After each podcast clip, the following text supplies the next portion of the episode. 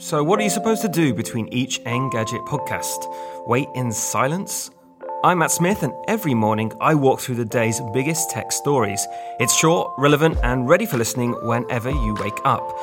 Find Engadget Morning Edition wherever you find your podcasts, or ask your smart speaker for the latest news from Engadget.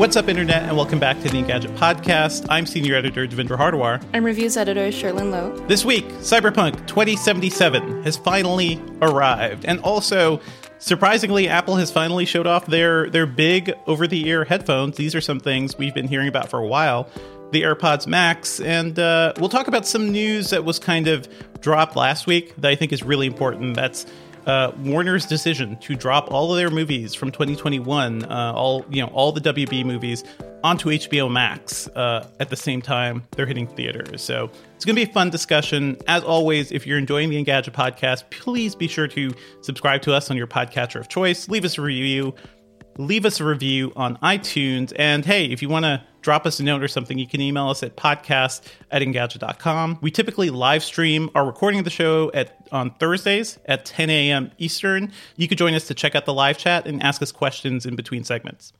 Apple has finally given us noise canceling over the ear headphones. It's the AirPods Max. And hey, yeah, this is something that's been rumored for very, very long. There was actually a story this week um, from a former Apple engineer who says they've been working on this for the past four years. So I'm not too surprised, but I am surprised by a couple things. You know, they look very Apple they look very sleek, but they cost $550. And I don't know, I feel like Apple is maybe pushing their premium design, their premium sensibility a little too much here because I'm not really seeing much about these headphones that make them worth that much. But what are your first impressions, Lynn, of these things? The fact that it comes in a carrying case that looks really incredibly strange and I guess unique is the word. Uh, it, it, it spawned a thousand memes, and uh, I don't want to tell you what some people have called it because I don't think it's all very X or R rated or G friendly. But I mean, uh, a, a bra is PG thirteen. Like we, we could say, it looks yeah. like a bra. I don't know. Yeah, okay, it looks like a it looks like a yeah, and many other things. Carrier. Yeah, yeah. Um, but that was not the first thing I thought. But anyway, um, interesting. And I now was now more, I'm trying to think about what you were thinking. But yes, go ahead. I was thinking butts. I, I saw butts. Yeah, you're like Tina um, from Bob's Burgers. Everything is just butts. Yeah. Ooh, she is kind of my spirit animal. She's great. Um but yeah, the price definitely shocked me. At first, I was like, "Wow, five hundred fifty dollars is like two hundred dollars more than most like over ear headphones from premium sure, brands sure. like Sony." But then I was like, "Okay, wait, what else costs less than this?" And I was like, "Okay, a PS5 costs the PS5, the Xbox Series Xbox X, Series uh, X, like a nice S. iPad Air." Yeah. yeah, so many things are cheaper. So I, I mean, that just was ridiculous in my opinion. I don't know how Apple thinks is going to compete with the likes of Sony in this space, but they're not. Yeah. You know this. You know them a bit better than I do, Dev. What were your thoughts? I'm just. I, I will say I'm a little confounded by all this because hey, I love Sony's noise canceling headphones. I reviewed the 1000 XM3s. Um, Billy Steele reviewed the XM4s, which came out this year. In terms of like premium over the year noise canceling mm-hmm. headphones, they're pretty much the best you can get on the market. And they typically sell between 350 on sale. Sometimes you could get a little cheaper, 350 to 400. I believe the actual retail price is 350. Um, but that's kind of the baseline of what you'd expect for premium noise canceling headphones. So Bose right. Bose's latest headphones, they kind of owned that market for a while until Sony came in.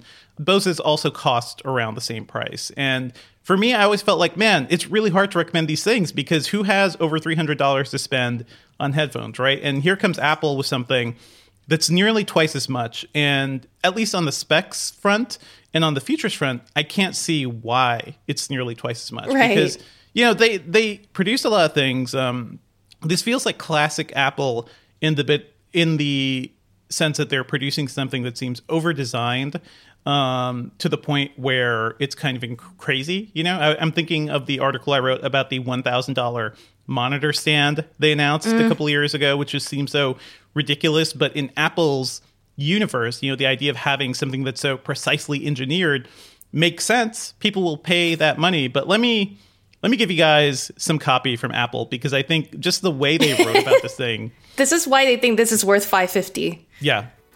The canopy spanning the headband is made from a breathable knit mesh, distributing weight to reduce on head pressure. the stainless steel frame is wrapped with a soft to the touch material for a remarkable combination of strength, flexibility, and comfort. These are features, by the way, like this is just me getting back into my own voice. They, they made they made headphones that are very specifically tuned to kind of be tightly held against your ears and produce a good seal and those are all things you want in noise canceling headphones so yeah they seem very comfortable and i think the the fact that the top band flexes a bit the fact that the foam ears kind of conform to your ears that's all very nice but at the end of the day Wait. these are still wireless headphones right they're they're constrained by the fidelity of wireless you're not Right. getting magically better sound because it's coming from these apple things and actually when they first announced them too i was a little in Apple's own PR, in their announcement, it says an iOS device or you know or a Mac device is required to use these things. And like the AirPods, that's not entirely true. I, I feel like they're just bad at messaging. It's required Yeah. if you want some of the like spatial audio features and some of the like special features from this. Otherwise, they will work as normal Bluetooth headsets. So there is that. Um, you can also after spending $550 on these things, you could spend like $35 for an extra cable, a USB C to three and a half millimeter audio jack cable. Um, you have to pay extra for that privilege, but that's how you can use these headphones on normal devices. So it is just everything I kind of hate about Apple's designs, Yes. honestly. Like the the uh, the cost, the design, um, just it is not actually giving much to the consumers, and it's weird because I'm coming off of reviewing the MacBook Air M1, which I think is kind of a revo- revolutionary device. It does so much for portable computing. Um, it is just wild to me, and yeah, it reminds me of Jony Ive stuff, just in the peak of his era. Right? It uh, it doesn't use touch controls. It doesn't use normal physical controls. It's cans the- and they don't have touch controls. well, it, touch controls are bad, and I actually think that's a good thing. But Well, they're yeah, using a lot the- of- a lot of digital them are contr- bad. Uh-huh. They're using the digital crown from the Apple Watch, which just seems like are they repurposing that? Will that actually work well? I don't. I don't quite know. I just find so much about this whole thing obscene. And then um, this is Apple. They own Beats. Beats for the Yeah. longest time has been the company producing expensive over-the-ear headphones. Is this is this Super Beats? I don't know what you call this. Would you get these, Cherlynn? No. First of all, first of all, I remember that I have covered more expensive headphones before. Sure, And sure. it is Montblanc, the luxury brand, made their own first true wireless headphones over ears, and those cost $600. So just a touch more. Mm-hmm. Just about 10% more than the Apple uh, I guess AirPods Max. AirPods but Max, uh, yeah. No, as you as you were doing the uh, dramatic reading, I wanted to do like I wanted to see if I could take one. because You could take one. Just go, go for it. You have the final two. my ASMR rendition, not ASMR, my trying to be sultry rendition of Apple PR. Telescoping arms smoothly extend and stay where you set them for a consistent fit and seal. The beautifully anodized aluminum cups feature a revolutionary mechanism that allows each cup to rotate independently and balance pressure. Literally, Amazing. tho- Amazing. those are just like $200 words for $5 sentences. like, I don't understand. This is the whole premise, right? Like, these are $350 headphones in a $500 package or $550 package. So, it's it's Apple being Apple, and It's the fact Apple that they seem to be yeah. yeah they seem to be fighting with their own like in-house I mean Beats. Mm-hmm. That just I I I wonder if this is a sign that Beats as a brand may be going away. I don't think it will completely go away, but it feels like, the they, first they spent so much of- money to buy Beats, right? Exa- so like, it And is a Beats does have its brand who wanna pay that. recognition, yeah. Yeah, yeah. But I'm just, I I feel like I'm a little disappointed here because I kind of figured what they were doing, but I was gonna, be, I was thinking, hey, maybe Apple's going to go 400. Maybe they're going to go a bit above Sony, put on the Apple image. Um, but no, they're they're going all the way. I mean, this thing's also actually it's packed with tech too, right? There's an H1 chip on each bud, which seems like overkill to me. They say that helps with syncing.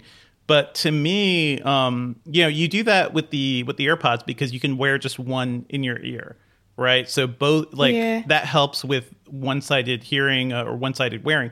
You can't really just do that with a pair of cans. You can't just have like is that Right. a weird thing where it's like Some people on- move one back, but yeah, I, I hate that. I hate that so much. So anyway, I have a lot of feelings about this. I've not tested them. We're going to be trying them I out soon. say- Probably Billy Steele trying that. Yeah. Yeah, I, I was gonna say that. Yeah, I, I know we are. uh, You know, on paper it seems like appalling, but I'm pretty sure because it's Apple again. Like once we start reviewing, testing these things, we're like, oh, actually these are pretty good, but still too expensive. You know what I mean? Like. I- yeah. I think we need to spend actual time with these products, We do. but we will see. I, I will say my Um, feel about this is it, it's very much in line with the HomePods, right? Which Mm-hmm. launched as a really expensive wireless speaker, but without the stuff you expect from a device like that, right? There was no Spotify support. You could only use it with Apple Music. There's no Bluetooth. Still.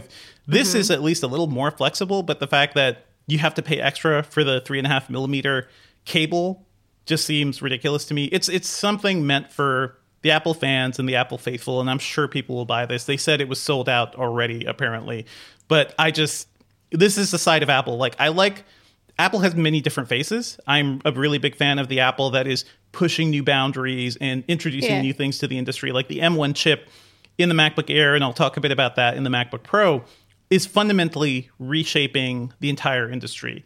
These things are very expensive, pretty headphones. And that, that kind of seems like all, but hey, maybe we can try them out soon and we can have a better sense of it. I think one thing you can expect uh, is at least decent mic support and decent Siri support, um, because that's what all that's what the AirPods are kind of built around, right? Is the idea that you can say, "Hey Siri," and it'll wake up and do you know whatever you need to instantly without you hitting any buttons or doing anything. So that seamlessness for some Apple, you know, diehards may actually be pretty good. And since these are Yeah. better headphones, probably will have better mic quality than you know the normal AirPods and AirPods Pro. We'll see. I mean, that's the whole thing of Apple and Apple, like you, knowing it can win over its fans very easily. It's that whole ecosystem. They play so nicely together. It's like once you're in, you're kind of in. There's no really other good, better alternative for you because they can make the software speak so mm-hmm. well across all devices. So I don't know. We'll, we'll see. We'll Yeah. see. We'll see. I think in Apple's favor, the one thing, the one thing they really have going for them with the H1 chip is just the ease of pairing, right? The ease of swapping between your devices from listening to something on your phone to hopping over to your Mac to hopping over to an iPad. Um, that's all really that's all like stuff that's only really possible with his, with the H1 chip because hey, one constant noise for me with the Sony headphones or really any other headphones is if I want to go from my phone to my computer, I got to like disconnect it from my phone. I have to sync it to Bluetooth. It's always a whole process and it's not seamless. Apple, you're paying basically for the seamlessness of Apple's hardware and I, Yeah. I guess people are down with that. We'll have more to say about the AirPods Max in the coming weeks. Check out for our coverage, likely from Billy Steele at Engadget, because he reviews all of our headphones. Stay tuned, everybody. One thing that came in as we started planning this episode, we already had a very packed episode here with a whole bunch of stuff. We, you know, we had AirPods to talk about. We're going to have all the big Warner Brothers news and everything and Cyberpunk. But then on Wednesday, 48 states and territories in the US, led by New York Attorney General Letitia James, issued antitrust charges against Facebook, saying that they've been anti competitive for years. And the ultimate goal of what the FTC is aiming for here is to undo the acquisitions of uh, Instagram, that $1 billion acquisition in 2012, which, by the way, sparked the entire unicorn trend, right? Before that, startups were not getting bought for a billion dollars. I was working, you know, I was covering startups at that point, and we were all like, what the hell is happening here? Like, Facebook just has too much money. Instagram at that point was a company with like 12 or 13 employees. They weren't profitable, they didn't have a huge model, but Facebook was like, you're worth a billion dollars. Um, and then they topped that with WhatsApp in 2014 by spending $19 billion.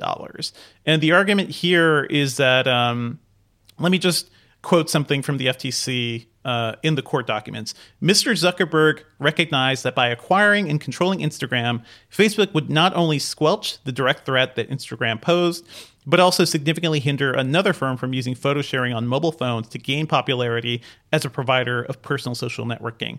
Just as with Instagram, WhatsApp presented a powerful threat to Facebook's personal social networking monopoly, which Facebook targeted for acquisition rather than competition. So, what seems to be happening here is that the government and a lot, like more states than I could imagine, really um, pushing Facebook against this anti-competitive behavior, a lot of them are basically blaming them for doing what Microsoft was doing in the 90s and something that Microsoft got in trouble for um, for either destroying competitors, stealing their ideas, or buying them before they could get too big. Things this is where things get a little sticky, right? Because Facebook's argument, and they issued a statement last night too, is that hey, the FTC and the government approved these acquisitions. You can't just you can't just do a take backsies, right? And say, okay, we are bad. We this shouldn't exist anymore. That seems like it sets a bad precedent for mergers and acquisitions in general, and I feel like companies may start to get worried about that.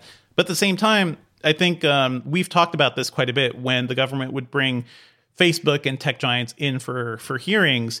There are legitimate issues, and tech is bigger than anybody expected. It has more power than anybody expected. And I think fundamentally, Facebook has shown time and time again that they are not good stewards of the data they collect, of the power they hold, you know, of the the power they have over democracy and conversation and society in general. Um, Cherlynn, any thoughts about what's going on here? I mean, we've said before on this show that I've tried to quit Facebook and it's become impossible because I can quit the main Facebook right, app, right. but I can't with Instagram and WhatsApp being part of my life. Mm-hmm. Um, the other thing that concerns me is when, like, you talk about the purchase of uh, Instagram, but we forget, mm-hmm. or I, I don't know, I forgot, right?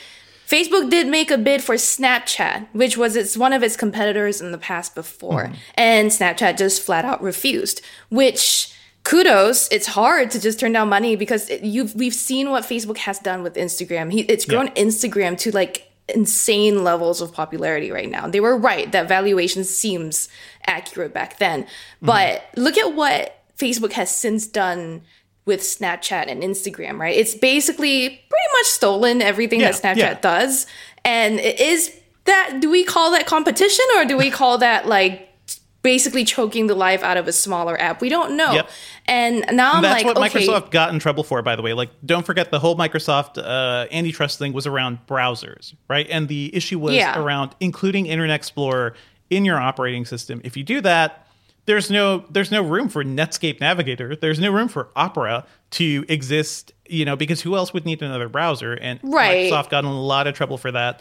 It took a while thankfully, for that to get resolved. Yeah. Thankfully, though, you know, Microsoft had a real competitor in Chrome, and well, Google no, that had took, like that took forever. Surely, that like, did take forever. I know. Yeah. Okay, yes, I agree. Netscape did go away. Opera and Mozilla have struggled to survive, but yeah. there's still at least one main competitor. I'm saying now, if we look at Facebook's space, it's hard to see that there's anything as big. I mean, TikTok sure, is sure. big, I guess, but I don't see Facebook not ripping. They've already ripped off TikTok, right? Instagram They've ripped Reels. off and badly. I think I think the main thing here and the main right. argument that I can really get behind is that Facebook – is fundamentally anti-competitive because there there are other popular social networks, but there's none that's like Facebook, right? There's none where all of your family and friends are, where everybody's having conversations. You know, TikTok is its own separate thing. Snapchat is its own separate thing. You may have groups of friends in one thing, or you go to TikTok for entertainment, but you don't. It's not like a necessity that Facebook is for a lot of people because right. yeah, you can't leave it if you want to talk to your family anymore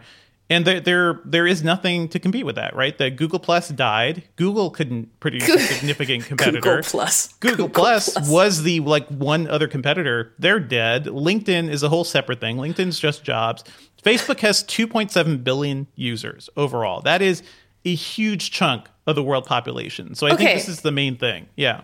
Do you see Twitter as a competitor to no, Facebook? No. Like yeah. Twitter Twitter is great at being part like it's a real-time conversation generator and I spend all my time on Twitter. Twitter has its own issues and we could talk about that. But I've always felt like Twitter was the ideal of what I wanted from the internet, right? Like an ongoing, constant conversation. I could jump in, talk to people. I could reach people who are, you know, super famous and still have a conversation with them. Right. Everything's right. in real time. You kind of see the matrix in front of you. Facebook is just it's Facebook, right? It is the thing where everybody's online identities are. You can find your old high school friends or whatever, find your family members and have chats with them. It is a very static thing. That's why they invested so much in Instagram. But like to what you were saying, Cherlynn, like Chrome launched yep. in 2008, and I feel like that is a decade after you know the government really started pushing Microsoft against Internet Explorer. In that time, Firefox launched and was like a popular thing among open source people. Opera was I loved thing. Firefox. Firefox was Chrome, great yeah. until it got Yeah. too big for itself. Then Chrome became like the big popular dominant thing, and that was great for everybody. And that showed the power of competition. But I think the government was right to point out, like, hey, Microsoft, if you're push if you're pimping your own thing, it's really hard for anything else to to survive. And Netscape Navigator, back in the day, that was the thing you had to pay for. Poor I believe it was like 30 to 40 bucks. So, and Microsoft had this free browser in their OS. Who would pay for Netscape? That's the sort of anti competitive behavior that was the issue back then. Now it's just, I think it's Facebook's complete size. Um, The other thing I wanted to say was yes, there's a lot of things that Facebook is doing that are anti competitive, but to your point, that I, I don't think that trying to undo the acquisitions of Instagram and WhatsApp really is the way to go. Sure. What are they going to do? Shop for a new owner? Are we going to sell it to Oracle again? Like, what's going to happen? I don't know. this is, but this is, yeah. It's new It's uncharted something else. territory, but I think Yeah. the things you guys, everybody has to keep in mind is that Facebook has nearly 3 billion users. Facebook has more power and more money than most countries on this planet. And that's something somehow our government is has to like try to regulate. Like that's the problem. And then meanwhile, by the way, we've talked about this during the congressional hearings. Typically, it's conservatives whining to these companies about how unfairly they're being treated. And then Yeah. it's the Democrats and everybody else being like, well, these are the actual competitive issues. It is very funny to see them all kind of rally together in this like snowball of just hatred towards tech companies to produce this thing. But it seems messy. I don't I don't think it's going to be a big like I don't think it's going to be a simple solution. But breaking up Facebook, if you go back and look at the history of Ma Bell, you know, the history of AT&T and how it kind of dominated everything and killed competition, it does seem like we're going to start to have these bigger conversations around these giant companies and I I don't know. I'm not a legal expert here. You know, I'm not a trade expert, but I do think I look at Facebook, I see a company that is getting way too big. I see it being led by a guy like Mark Zuckerberg who has never really thought about I don't think he ever has fully understood the power of his platform. He's always kind of denied it. Like after the 2016 election, he spent a lot of time publicly saying, "Oh, no, no, no, no. We we, you know, we are not influencing anything here." But meanwhile, there are private stories of how internally they knew, you know, there were extremist groups, there was a lot of like uh, fake news groups. They knew a lot of things happening on their platform. They didn't do much about it. That directly influenced the real world. To me, that's scary. I think overall, we're going to need some, you know, we need smarter government regulation. We need smarter oversight over tech. But that's a big thing. Like that means we need a whole new wave of people in power who can actually judge these things properly.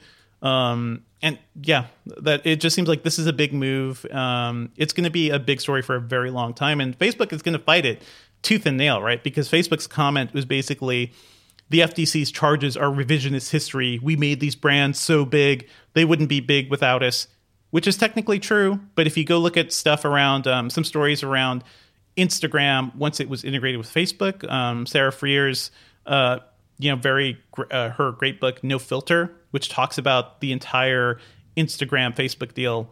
Facebook did a lot to really keep Instagram down too. Like they really didn't want them to have free reign. They wanted, in a way, they bought Instagram so they could kind of control it and build their own Facebook photo product too, potentially to see if that would get bigger or not. It didn't.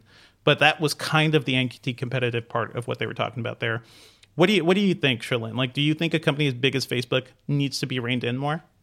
I mean, I think the entire conglomerate of like big tech companies, right? Yeah. And Facebook in its response called out Microsoft, Google, Apple as its competitors. At first I was like, really? Huh, And then yeah. I was like, but then I was like, you know what, in terms of scope, scale, yeah, yeah, I mean, sure, but it doesn't mean you're not Mm-hmm. stifling competition in your space. Um, I just, you, the point we've made in this podcast several times now is that yes, we need better regulation. We need people in power who know what they're talking about, who know how to, you know, go toe to toe with these tech titans, and also think that remember, I mean, that like they're not operating only domestically. These are huge internationally, globally. So Mm-hmm. Yeah. maybe it's some sort of international oversight board. Maybe it's that that is. We, we need a know. UN for multi tech UN. multinational tech conglomerates. Oh man. And Because- uh, you, you because look at like how well that's done. Yeah, and you think about how the different countries have different regulations. Like, for example. Brazil's already said that, uh, you know, Apple can't uh, ship the phones without a charger in them, right? Like Brazil's recently in this week or last week announced that. So we have like different countries doing different things, and and yes, the rules and international rules are always going to be tricky to navigate. But if we make it easier to, if like these companies have so much power, then all the countries can you know band together and have a lot of power. I don't know. I'm not a politician. Y'all decide how to run the world. But I'm just saying there's other ways we got to be thinking about this. These are mm-hmm. huge companies. These are global, and so it's a huge issue. Two points I want to bring up here. The FTC and the states and everybody who are really pushing against Facebook, they're saying the company has hurt consumers by squashing competition and hurting privacy too. Because don't forget, once Instagram came in, once WhatsApp came in, they were all just more data points for Facebook, right? It didn't take too long before Instagram just became something that linked you back to Facebook or brought it, you know, kind of started to cross link stuff between Instagram and Facebook, which ruined the Instagram user experience too. Yep. And that's uh, honestly kind of what allowed for newer, more innovative platforms like TikTok to come about because they weren't saddled with the need to constantly be part of Facebook. It is, Right. it's funny because Facebook is basically just replaying the Microsoft playbook here of getting too big, trying to bring Right. everybody into the Borg, and becoming too big and not nimble or innovative enough because of that. Um, yeah, this is going to be an ongoing thing, but let us know what you guys think. Shoot us an email at podcast at engadget.com, and we'll, we'll definitely be talking about this for a long time.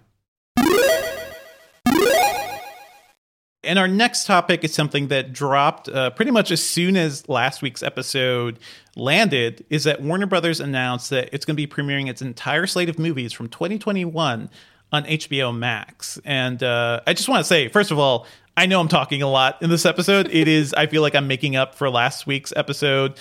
Go back and listen to that. For not being part of the fun. yeah, for not being part of the fun. But go back and listen to that one if you missed last week because Cherlynn and Jess Conditt did a great job of talking about what was it, dating tips and advice for What was it? surviving Yes. breakups online and everything with Dr. Nerdlove. That was a great chat. It was really fun. Be sure you take a listen to that. But this news, as somebody who's a cinephile, as somebody who I I've been doing a movie review podcast since 2008, it kind of hit me in a in a surprising way because we don't know if movie theaters are going to be safe next year. Um, and I think that's what WB Warner Brothers is really betting on here.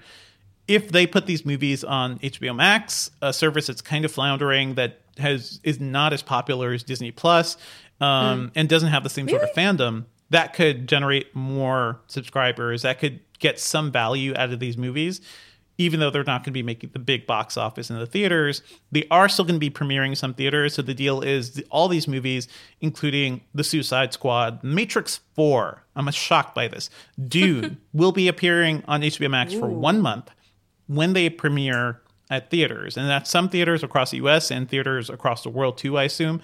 Um, but just one month. And then after that, those movies will go away, and you'll be able to rent them or buy them or get the Blu-ray, you know, in a couple months afterwards, uh, as you normally do. But the idea here is that they're premiering on HBO Max. By the way, HBO Max, as starting with Wonder Woman on Christmas Day, will support 4K and HDR and all the like fancy image tech I've wanted from them for so long. So the actual viewing experience will be pretty good at home too.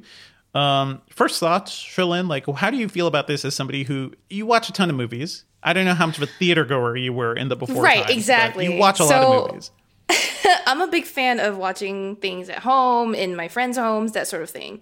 Um, and this already solves one of my problems, which is whenever I go to like within my quarantine bubble, hang out with my friend, uh, th- we don't know what to watch. So now Mm-hmm. that like there's things coming up, we can like we, because we used to go to the theaters here in our neighborhood. We used Right. to just go out like every other Sunday and just go watch a movie. Now it's like, okay, well, we're gonna watch this this week, and we've already planned for Christmas. We're gonna watch Wonder Woman because excited is gonna be released on HBO Max. Um, and I have HBO Max and not Disney Plus, so I'm actually really glad it's happening on HBO Max. Um, obviously, like however they negotiate, it worked out in HBO's favor. Um, I do think we wondered if you know this year would be the like sick like a, a hint of like what's to come for movie theaters in future um, with the film industry having to slow down a lot of production as well because they just didn't know, you know, well, well, with lockdowns happening. So then now they don't have a lot of titles to fill theaters Yeah, with. yeah. everything is just kind of slowing to a halt in the film industry. And maybe this is a way around it. Maybe this is, you Mm-hmm. know, a good way for Warner Media to drop it. I don't know. Everyone's at For home. for What sure. else are they I mean, do? everyone's at home. So here's, I think one criticism is that um, it sounds like they had to really work out some stringent deals for these movies because these are all movies Warner Brothers was distributing. So these are already part of their their Mm-hmm. Right. their kind of suite of things, their I don't know portfolio of movies. Um, there are arguments that they've basically been self dealing because of this, because they didn't allow the filmmakers and the producers of all these Right. movies to start negotiating deals with Netflix or Hulu or other platforms to see like would they pay more. There are legit arguments here because um, there was a lot of reporting this week that uh, Patty Jenkins and Gal Gadot were paid extra money, like they were paid I think around ten million each to get War- Wonder Woman on HBO Max as sort of a way to you know make make nice. It's make nice money Yeah. because those are people who'd be making extra money off the box office of that movie which would be earning over a billion dollars most likely you know? That that that's Yeah. sort of a nice thing. Hbo did not do that for any of these other movies. They didn't even tell you know the the producers the directors the actors Yeah. it was kind of a blindside moment so christopher nolan the very vocal you know director of the dark knight trilogy and everything in tenet he is a pro film guy he was the guy pushing for tenet to actually be released in theaters and um, he hates this unsurprisingly Of course. and i I get it. I get it because he's a guy who cherishes the theatrical experience so much so that he dedicated himself to using the clunkiest and most difficult cameras and produ- you know producing movies for IMAX screens which only a few people could access. This guy always wanted to do movies the hard way and that's what he loves. I do think part of his argument falls apart because Warner Brothers really wanted to make him happy with Tenet, so proceeded to launch that movie in theaters in what was it, September or August, in the middle of a global pandemic. Yes. Yeah, it was. They basically had a traditional launch with that movie.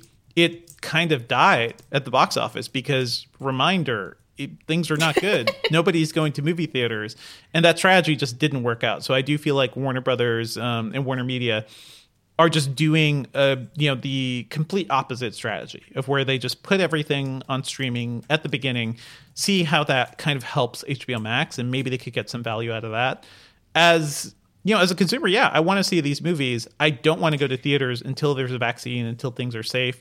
Yeah. um a lot of people are talking about this as a potential like oh no this is the death of cinema I do wonder if this is more like the death of movie going in a sense as we have it, like especially multiplexes.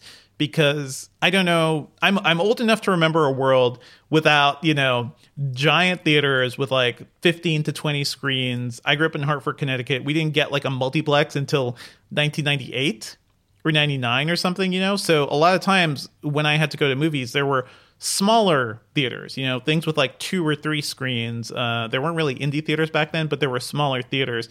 I do feel like we'll kind of go back to that.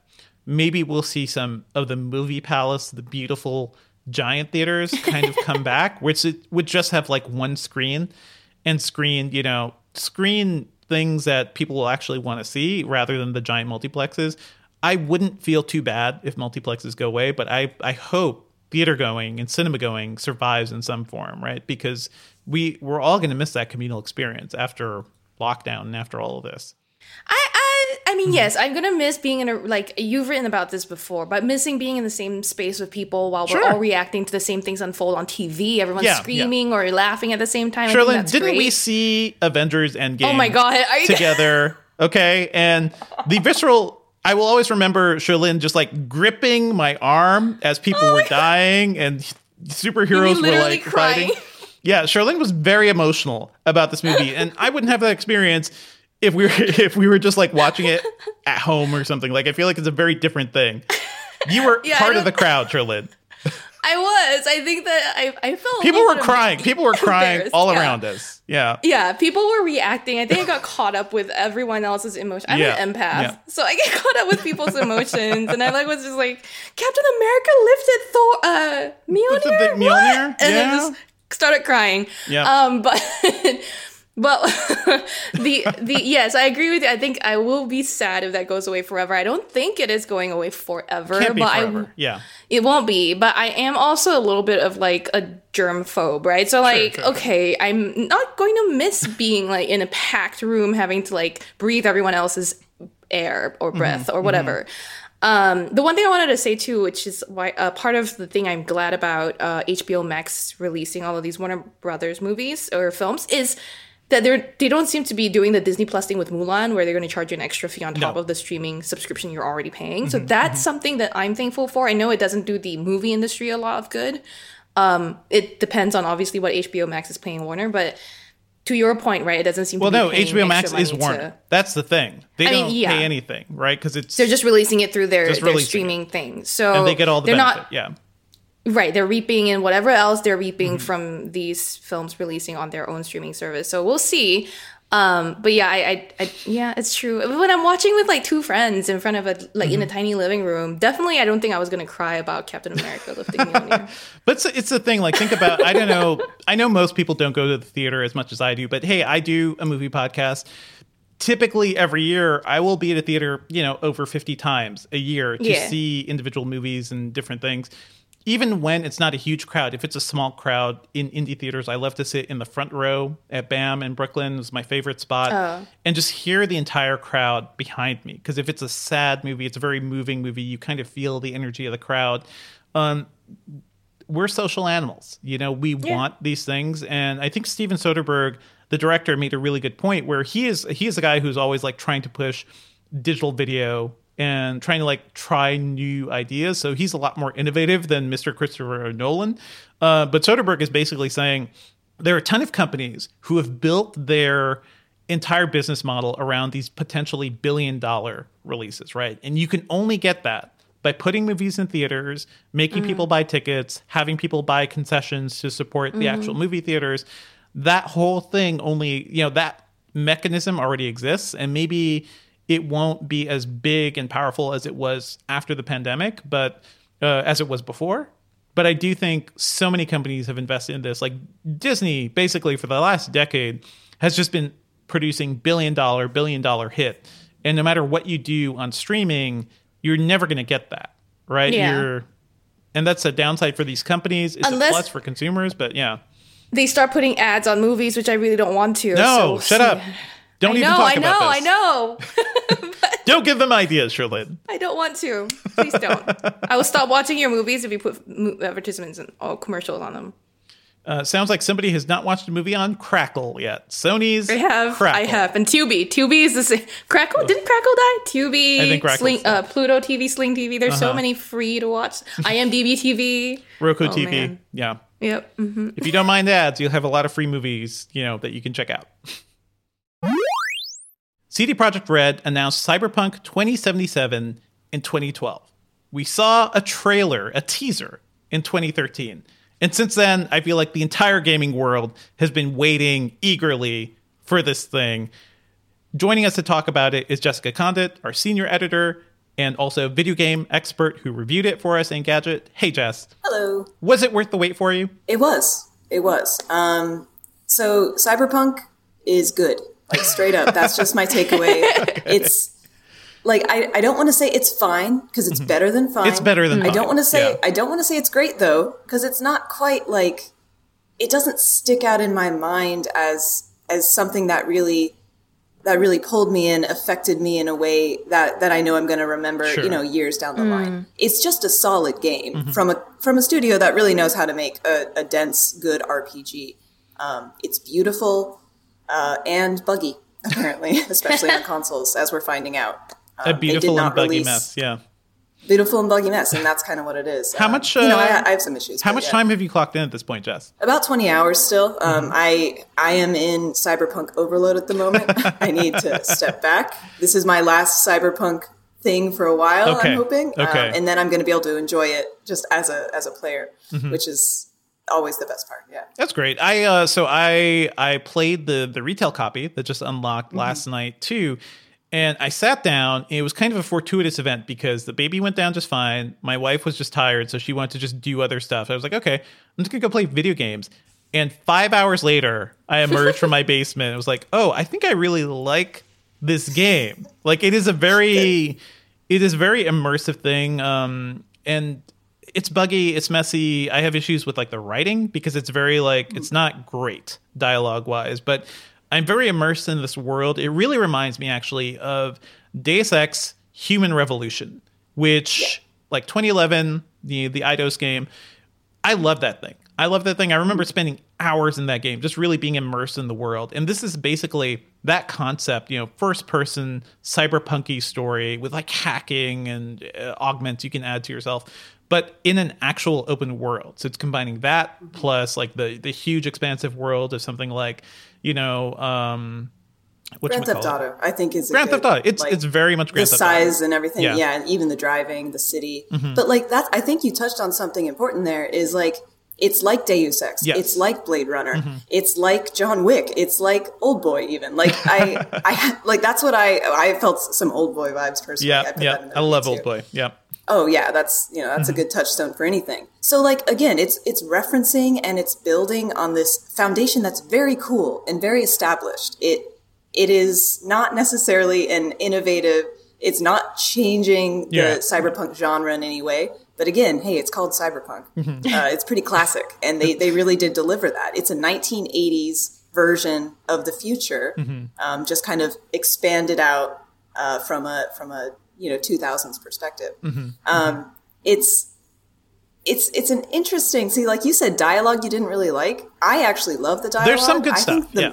Yeah, I think the mood that they set in this game is really cool. There's some scenes that are truly beautiful, like one-on-one interactions with characters, Mm-hmm. especially uh, where they really get the lighting right. The acting is solid. Um, the acting in this game is great. I think. Uh, so Mm-hmm. it, it does feel like uh, you're in a movie, right? Because every conversation is fully voiced. Like it is, at least the main conversations and the missions and the story stuff is all pretty immersive. I think you start to break those lines once you step outside of that and start to talk to people like in rooms. You know, every room, every street is widely populated, but if you stand up to people and try to talk to them, it's just like, hey, get, get out of my way. Who are you? Yeah. It's very like one dimensional in that way. Um, I also want to bring up Watch Dogs here because I also uh, thought quite a lot about like the way Watch Dogs works and the way you can just hack everything in the world, take over cameras, take over, you know, uh, attack the augments people have or things people have on their bodies. Uh, it is too bad for Watch Dogs Legion, which also came out a couple weeks ago, and a game I put a couple hours into because I like that franchise. But I'm playing this, and I'm like, oh, this is this is full. Like this is much more mature and evolved. It's not I, yeah, it's not like pushing things forward in a major way, but it is so refined and so polished. I'll say I'm playing it on. Uh, I'm testing out the uh, NVIDIA RTX 3060 Ti right now, the more affordable GPU, and it's running fine too. Like it's running fine with ray tracing. I have an ultra wide monitor, so I'm playing it like 3440 by 1400, I believe, with ray tracing and like NVIDIA's DLSS stuff which really helps because that uh, renders the game at a lower resolution, uses AI to kind of display it at a higher resolution, basically decent performance. So I can run it between 50 and 60 FPS on my system, and that's great with ray tracing. I know, I, I don't know what your experience has been so far performance wise, Jess. Yeah, so I'm playing. I, I have a 2070 Mm-hmm. RTX 2070, and it's I have to run it on pretty low like ray tracing settings. I can put ray tracing on, but I'm not maxing anything out. Um, and it's it runs fine. I had one crash that like legit the game just stopped Yeah, working. I had to restart. Um, and I've had a few other bugs, you know, but it's been patched uh, since I've had my review copy. And I think the patch that you have is different than the one I had. I had to re-download a different patch. So I did. I Either way. did the preload. I started preloading over GOG. Is that just GOG? But I started GOG. preloading over GOG on Wednesday, right, or Tuesday, and then Wednesday midday, another 10 gigabyte file just came in automatically. So I assume that was the thing, and it wasn't as buggy as a lot of reviews were saying because I, I read so many things where things were just like fundamentally broken. Um, but I do encounter some instances where things are just like weird and wild. Um, Cherlynn, have you seen any footage of this game? Like, is this Mm-hmm. So something you want to dive into? It looks beautiful. Okay, so uh, one of the people on our video team, Julio, live streamed some of it yesterday Yeah. on his Twitch account, and um, He also shouts out, by the way, that the dialogue is great. I just watched part of the building a character bit, which I read your review, uh, Jess, and I know we should talk a little bit about that. But like, it seems super customizable. And uh, is Keanu Reeves actually in this? Because I've seen the memes. Oh, was he in it? Yes, yeah. he is. Oh, he's in it, man. He is okay. a major, 'Cause, uh, major character. Yeah. It's cool. Yeah. Yeah. That's awesome because I thought it was just someone who built a character who looked like Keanu Reeves uh, and just was running about playing. Um, but but I, I mean, that seems really great. I, I do want, though, because this is giving me, okay, so this is showing, again, the sort of games I play. But uh, this is, Is there reminding me of- solitaire in Cyberpunk? I think that's all Cherlynn yeah, this is reminding me of uh, the games I used to play on my really shitty old PCs in the past, which is uh, CSI. Yeah. The CSI yeah. games. Oh man, those my are so great. It is very I CSI. want- yeah. yeah, I want a cyberpunk version of CSI. I'm sorry. Oh man. Well, okay. I have a game for you. I have a game Yeah. for you. Nancy Drew murder want- mystery. Yeah. Oh, no, those. Yeah. you Barbie want to play, and everyone, if you're looking for a sci-fi game to like actually immerse you in a world, like innovate on Yeah. the genre, Disco Elysium. That's the RPG for you. So good. Play Disco Elysium. Yeah. Is it walk a away. is Like, it that's- mystery solving? Can I look for clues? You're a detective. It's great. You're Yeah. gonna love it. Oh, yeah. Like it's it's very very sneaky, very investigative. It's an adventure yeah. game Back that to is mostly reading and clicking. Yeah. Yeah, it's a lot of reading. Back to cyberpunk, the the character building, uh, or or building your avatar. Jess, what did you think about that? Yeah, so actually, the character creation system I had a lot of fun with. I spent a lot of time making my character, which is the sign of a, a good uh, Yeah. character generator. So they have a lot of customization features. Um, you can choose, uh, like, you can choose like a, a a male body or a female body. Like those are the the defaults, and then you go in, and the the thing that I really liked about it was just the depth that was that was available. You can change your nails, your teeth, your nipple size, your genitals. You Sure. can you can add Multiple genitals genital like, choices, and apparently. You can change Yeah. the- yeah, yeah. You can change the size. It's actually it's nice. It's a it, I appreciate that kind of detail in a character editor Yeah. the one thing that I did have an issue with in the character editor was the voice options. Um, it, it was just a strange choice, Yeah. especially for a piece of speculative fiction. Um, they only have a basically a male or a female voice option, and they they kind of just ignore the idea of a non-binary or a they or them kind of approach. Um, not saying the voice needs to be different, but just the idea that in the dialogue you can't have that option uh, to be non-binary. In this world, that includes so many other details that are specific to this future that has been built out and has evolved from this place. And the idea that we have like cellular implant shards in the back of our head, but we don't have they or them pronouns.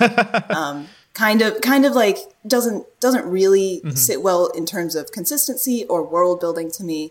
Um, and it's especially sticks out to me because CD Projekt Red uh, has a history of of really not taking um, transgender and non-binary and gender fluid uh, people's concerns uh, seriously Yeah. when it comes to the stuff that they're putting in this game. Seems like they haven't earned the right to um, have like the advertisement uh, that they have that is uh, a bit um, exploitative and transphobic. Yeah, Uh, they'll, lots they'll use bullshit. trans identities for set dressing, basically, but not Mm-hmm. to act- actively engage and let you be one of those characters.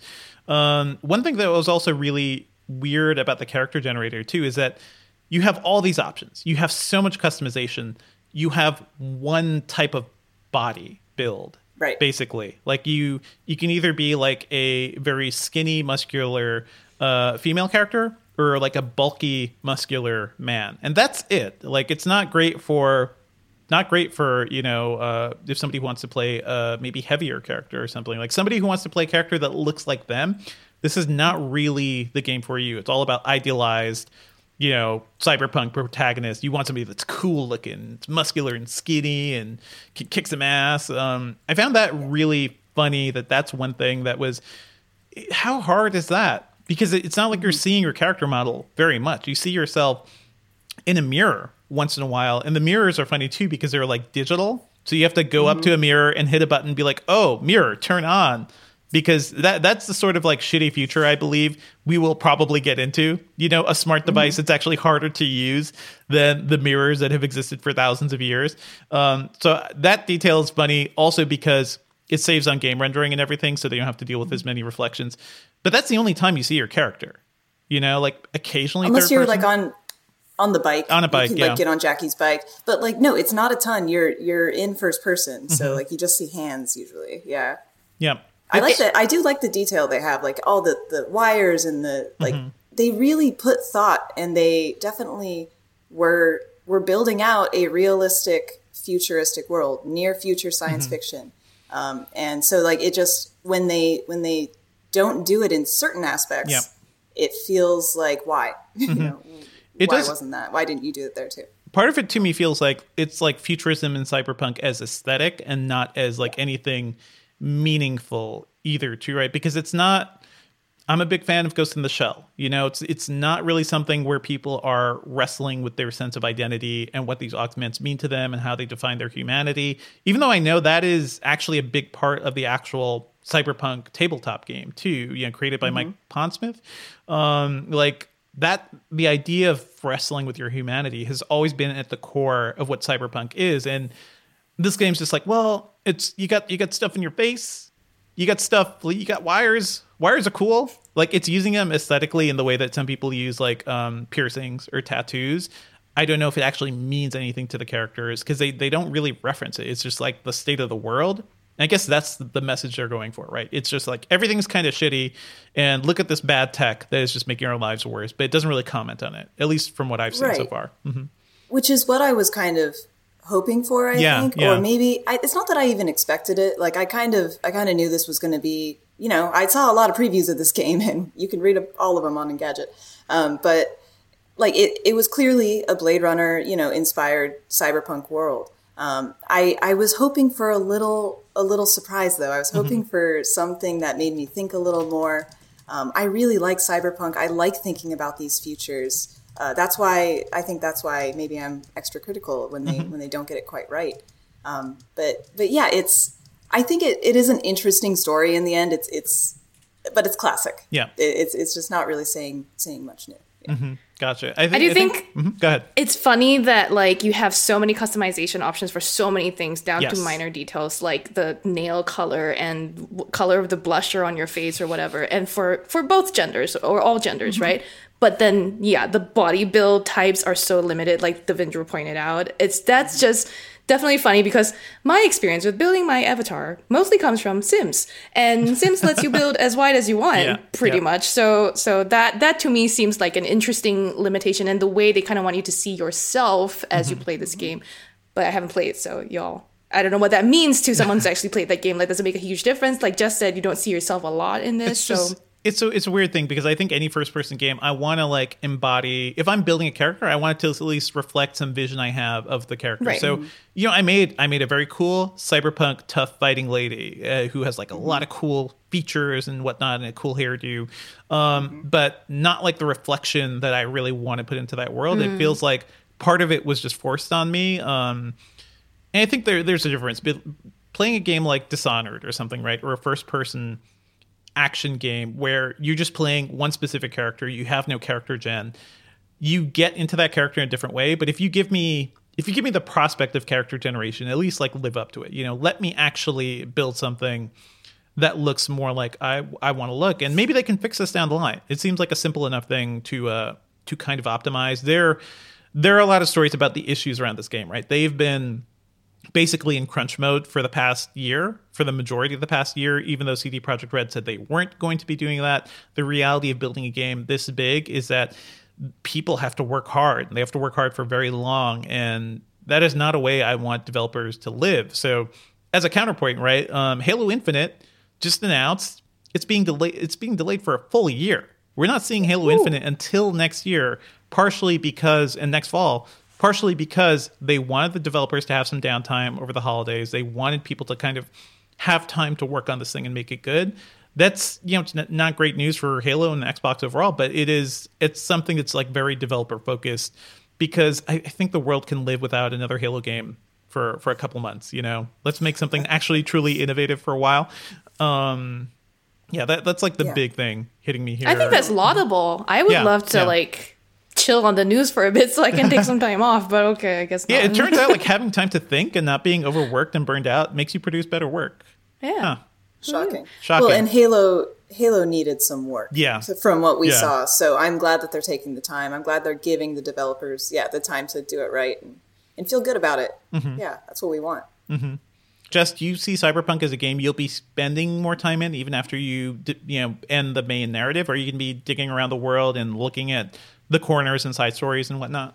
It's possible because, like, so I started playing it on PC, Mm-hmm. um, and I want to play it though on console. So I may start actually a new game, and I may I may just do a whole new run through, Mm-hmm. Very and nice. maybe you know start from a different place and and uh, like change my background. yes, Cherlynn, she's very excited. Dylan's Hi, doing her frame. Can I? Can you play online with friends? Can I play with you? Aw. It's not that kind of. You can you can watch Jess's Twitch stream if, if You can Jess watch does me. that. Yeah. I will, but I want to no. like create my character and go Jess's character on like a tour of Cyberpunk. You want to be like, the annoying me all the fairy on Jess's shoulder? that. yeah. That's what I I, do. want. Yeah, that's what me and Jess Yeah. want. But mm, Jess, have you tried, by the way, because I know, are you playing on a laptop, right? Yeah. Yeah. So have you tried plugging that into your TV and like plugging in a controller and doing Mm-hmm. it like as a console like thing? Is that how you're doing it?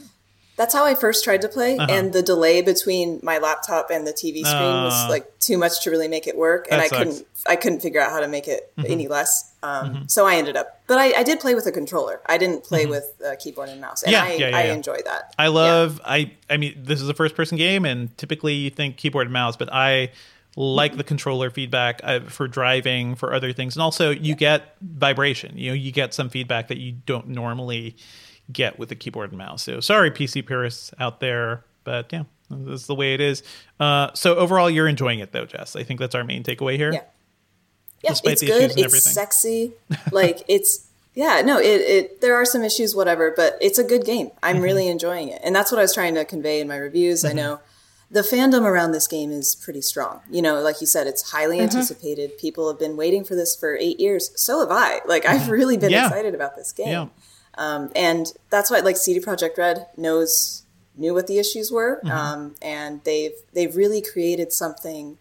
Um, I think that's that's impressive. They should be proud of. You know, that's great.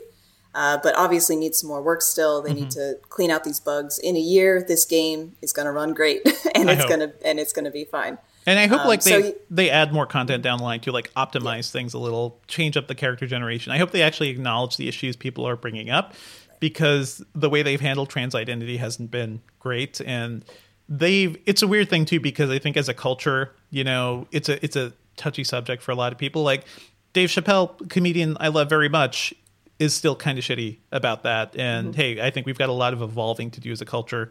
But it is kind of cool. I guess it is kind of interesting that this is a game that at least puts certain things front and center, even if it's not engaging with it. Maybe that's something, but I don't know if it's enough. Yeah, the the game can't just use uh, trans identity as set dressing. Yep, You know, you yep. have to actually, yeah, like you say, engage with it. You have to make it a part of the world in a meaningful way. I don't think the studio has done that, um, but maybe they can in the future. I, I have hope. I really do. I hope so. We got it, but we just got to Yeah. keep talking about it. You know. Yeah, that's the thing. Uh, one thing I'll say here too is that I'm still waiting for the moment where like the writing really grabs me or really impresses me too because I couldn't at this point I put CD Projekt Red up there next to Rockstar in terms of companies that are spend years producing these giant open world things.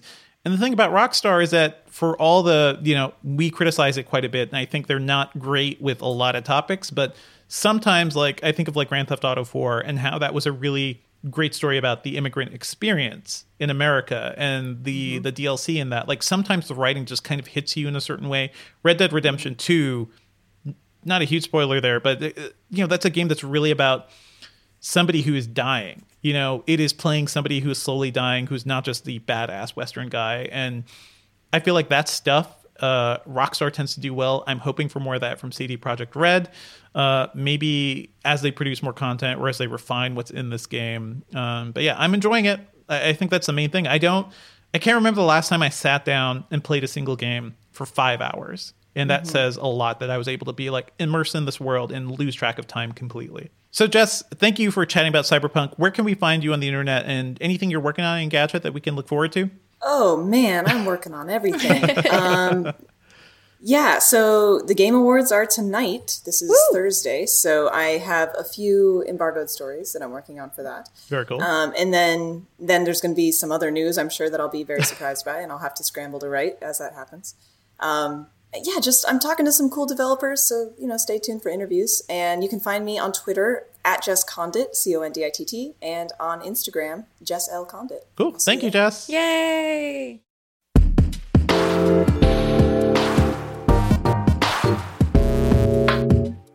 All right, so I haven't been playing any Cyberpunk, but there's a lot of work to be done. Um, I think you have seen I teased this up on the previous episode. I've been reviewing the Lenovo ThinkPad X1 Fold. It is the first foldable PC that you can buy.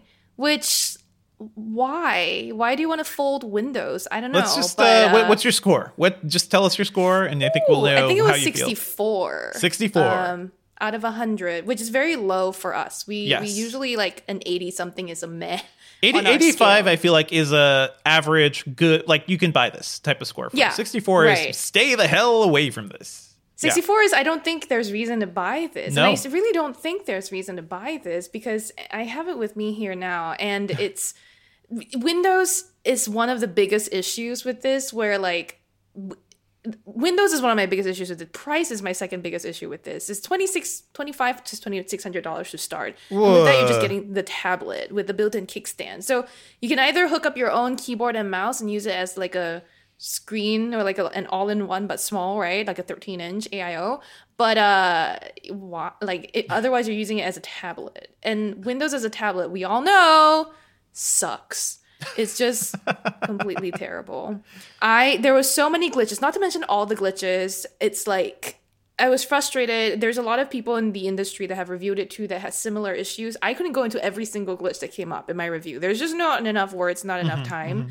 Um, but like when I was switching orientations, for example, from landscape to portrait mode, all the apps I had op- like all the windows I had minimized to the taskbar would come up the second you like switch orientation. you can see this in the review video. We have it in the recording. It's just wh- why I don't want Why? to be bombarded by all the apps at once. Um, so that went up for more of the, our thoughts. You can check that out. Um, and I can talk about this later on uh, when we're talking to the live chat Q&A audience too. But right now, I am actually reviewing the Amazon Echo Frames. I haven't put on glasses in a long time. Um, but these are cool. These are Amazon's uh, Alexa enabled frames. I, Chunky- I chunky, accidentally yeah, said the sides. wake word, so now, yeah. Um, and actually, they're surprisingly lightweight so far. Uh, I'm really liking them, and you they have open ear like audio projection, so you can hear music if you stream through them. Uh, you can also Is hear it bone like, conduction or are they like little speakers? no, You it's know? like I- it's more similar to Bose's way, which Okay. is like it's projecting into your Mm-hmm. ear canal the the audio. Um, and then there's a touch sensitive panel. There's buttons on the bottom of the right arm uh, to control volume and like answer questions or whatever. So far, I'm having fun with it, um, but I've only had it for a day. So stay tuned for the full review on that. cool. And then I'm also working on putting together our um, best and worst of the year coverage. I, I would love our listeners and viewers to chime in and let me know what you thought were some of the best things in 2020 and some of the worst things in tech in 2020 because we have our list. You know, we're So many know, bad working things. on it. Yeah. so, well, there are actually surprisingly a lot more good things than there are bad things. Mm-hmm. So, I'd love to hear everyone like if you have any ideas on some of the gadgets you thought were a spectacular fail this year, or anything in tech, really, social Mm-hmm. media, whatever. Um, but yeah, it's a lot, lots going on. There's there's no real rest from now until next November, uh, with with CES coming up and everything, and and other stuff that I Next don't wanna tell November? y'all just yet. Yeah, because it's like the only time I feel like I got any rest at all was Thanksgiving. So we'll see. Oh man, maybe maybe around Christmas we'll have some break, and then yeah, CES stuff is happening, and Well, that's yeah, Christmas yeah. time will be for CES planning. Honestly, Really? uh, yeah, it's it's already going on, Ugh. but we'll see. Um, We'll You, what are you working on? I am. Uh, so we finally got in the M1 MacBook Pro. I already reviewed the Mm-hmm. MacBook Air, so just kind of putting this through its paces right now. It is weird because it is it is pretty much exactly the same as MacBook Air, which is a weird thing to say because it um. Hmm. It's the same processor. It is the same eight core GPU too, which you have to spend a little more for the like 1250 MacBook Air to get that one. But benchmark wise, like pretty identical. I think the things I've been reading and seeing from people is that um, since the MacBook Pro has active cooling, it has a fan, it should be able to do sustained workloads better mm-hmm. than the MacBook Air. So like very mm-hmm. long video rendering or 3D rendering. That's kind of why you get this. But it is a weird device. I need to like wrap my head around it because it still only has two USB-C ports. Right. You know, it is um it's functionally it costs 200 bucks more than the think 300 250. It costs more than the MacBook Air as a base model, but you're not really getting that much more out of it aside from the fan. So it seems like it's in a weird spot right now. Yeah.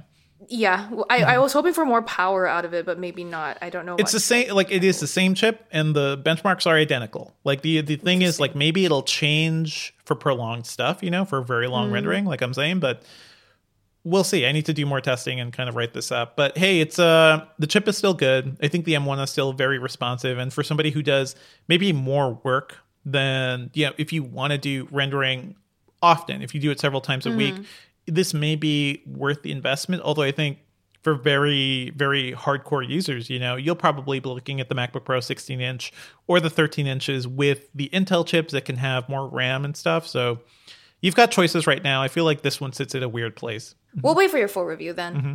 All right, let's move on to our pop culture picks for the week. I have a kind of a fun one because I've been watching a lot of movies and stuff, and you can check that out. But one of the most interesting things that happened this week is um, Dunkey, the video game YouTube commenter, put up a video called "Why I'm Done Making Good Videos," and it is hmm. a like scathing indictment about the YouTube platform right now in terms of like this is a guy who writes really fun and funny videos and he's been doing that for years, many many years. But now YouTube is inundated with people um, who have like a team of you know video editors and people helping out. Um, mm. Um, but there are people who are producing quick content, things around Fortnite, things around Among Us, um, things that aren't as insightful or funny, but they can get controversy and they can get YouTube hits better than Dunkey can. So he basically says like, "Oh yeah, I'm going to stop making good videos and I'm just going to make um, you know, crappy bad videos. So like the first one is like drama Mondays. It's fine, fine video game drama. And then for this entire week, he has produced those crappy, like those amazing the actual things he's pitching. There, there's like an Among Us thing. There is a thing where he's just commenting on somebody else's video in real time because that requires very very little thought i guess. Um, it is it is just funny. I think it's a great commentary on where youtube is right now. I like dunkey quite a bit because he's a really creative and smart guy and a great commentary. Like he's somebody who produces good commentary. So if you haven't watched him before it's worth checking it out now. But i do want to say like i i appreciate him pointing out like man youtube is just turning into this weird cesspool. It kind of always was but it is funny how like the people who were producing good content that takes a while to produce um, i'm thinking of people like uh, patrick willems who does some really good movie commentary and he basically produces 30 to 45 minute movies on youtube to, about his stuff. Uh, that is going away because quick hits, controversial hits matter more to the YouTube algorithm. Mm-hmm. This is mm-hmm. the story of the internet. You know, this is what happened to the internet overall. It's just kind of sad to see. But yeah, shout out to Dunkey. I hope he continues to make good videos because his thing is basically like he's getting old. He cannot keep up with these teams of YouTube content hounds. Um, and I hope, like, I hope he can find a way to keep working because I feel like he and so many other people, I'm feeling this too this is what burnout feels like. You know, it feels like watching mm-hmm. an entire industry move in a direction you don't like that requires so much work, um, and you kind of lose yourself as a part of it too. So, shout out to Dunkey. I think he's pretty great. Cherlynn, what are what are you checking out? I, I, mean, I've checked out a lot of stuff that probably aren't suitable for recommending, but um, I mean, I watched the happiest season. It was pretty good. I mean, that was really cute. Good. I really like that. Yeah. yeah. Um, but no, my my recommendations. I'm still trying to keep with science fiction. Um, it's all I watch really. Mm-hmm. And I'll start with Spectral, which is this film on Netflix right now. Um, it was from 2016.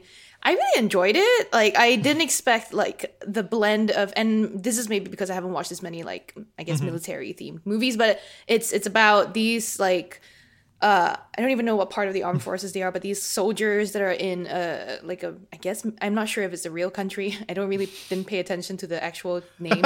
um but they're in this like w- conflict zone and mm-hmm. they have these like otherworldly enemies that look like spectral projections and uh, they have to figure out how to get rid of that. And it's just like i just wasn't expecting it to be so good and the plot moved mm-hmm. really quickly. I was really wrapped up in it. I, I really enjoyed it. It was i it's so weird because i find it hard to actually find good like gripping science fiction adventure mm-hmm. type movies anymore that aren't like the big grand like space movies that sort of thing um, so that is one of my recommendations. The That's other is I, I'm sure you've heard of this, and you're going to be very surprised, Devindra, Oh, that boy. I'm recommending this. I think you think it's good. Uh, this is Yeah. Dirk Gently's Holistic Detective Agency. Sure. You approve? Have you I mean, it? I've heard good things. I've not seen it yet, but I've heard. Good Okay, it's it, yeah. oh my gosh, it's so much fun. It's really good. it's the idea that uh, so Dirk Gently is this kind of human, maybe human, we don't know, kind of mysterious, kind of like a Doctor Who type Yeah, of character, yeah. I think. And um, he goes around solving things holistically. And by holistic they mean like the universe just kind of like guides you in the place that you want to you should be in and this Okay. and points you towards the crimes you need to solve and stuff like that and just like everything sort of happens for a reason. And it's kind of strange you're left to wonder. It also stars elijah wood by the way who's to me unrecognizable in this series just because i just associate him so much with frodo. Um but yeah, but he does really good in this series, um, and I just really enjoyed it. The storytelling script, but sadly, only two seasons. It's on Hulu, um, but both seasons were a really great ride. I wish they had a chance to like kind of take it further, but they didn't. Yeah. I mean, there's more, and then and there's people. That's it's almost like a softer version of X Men because there's people in there that have other abilities too, and it's kind of fun. Soft Boys um, X Men. yeah. I guess I I don't So- know. soft voice X-Men is maybe a good way to describe it. But yeah, so uh so that's a light like a kind of comedy take also. Um Mm-hmm. it's it's more lighthearted than than something like I guess Spectral is, but yeah, I, I don't know. That's fun. There you go. That's fun. It's very good. one, one quick recommendation because I didn't put this on the list, but I, I was thinking Mm-hmm. of you as I started watching The Flight Attendant on HBO Max. oh yeah, Kaley Cuoco. I've heard it- so yeah, Kayla. Cuoco, and yeah, a show about traveling, and it really makes me miss traveling. It makes me miss Oh, I think I, I over. can't watch it then. Like, yeah, it will make you miss traveling. I mean, the first episode is set in um in Bangkok, I believe. So yeah, Oh. it is a lot of like jet setting all over the world. Uh, people going to like great food markets and stuff. We didn't get to do this year, so it I is know. fun to watch, miss- but it makes me sad. Yeah. I miss the food from all over the world that I used to be able to eat. Mm-hmm. But yeah, we'll get there one day. We'll be back at Computex one day, folks, and all we'll all be living normal lives again, hopefully. So that's it for our episode this week, everyone. Thank you as always for listening. Our theme music is by game composer Dale North. Our outro music is by our very own Terrence O'Brien. The podcast is produced by Ben Ellman. You can find Devindra online at At Devindra on Twitter, and I podcast about movies and TV at slashfilm.com. Be sure to check that out. Also, I was on the Tested uh, .com podcast this week talking about a lot, a lot of different things, all the major news. So be sure to check that out. That was me and Norm and Kashirs, and that was fun. If you want to send me all your CSI style game recommendations, I'm at Cherlynn Low on Twitter. Email us your thoughts at podcast at engadget.com. Leave us a review on iTunes, please, and subscribe on anything that gets podcasts, including Spotify.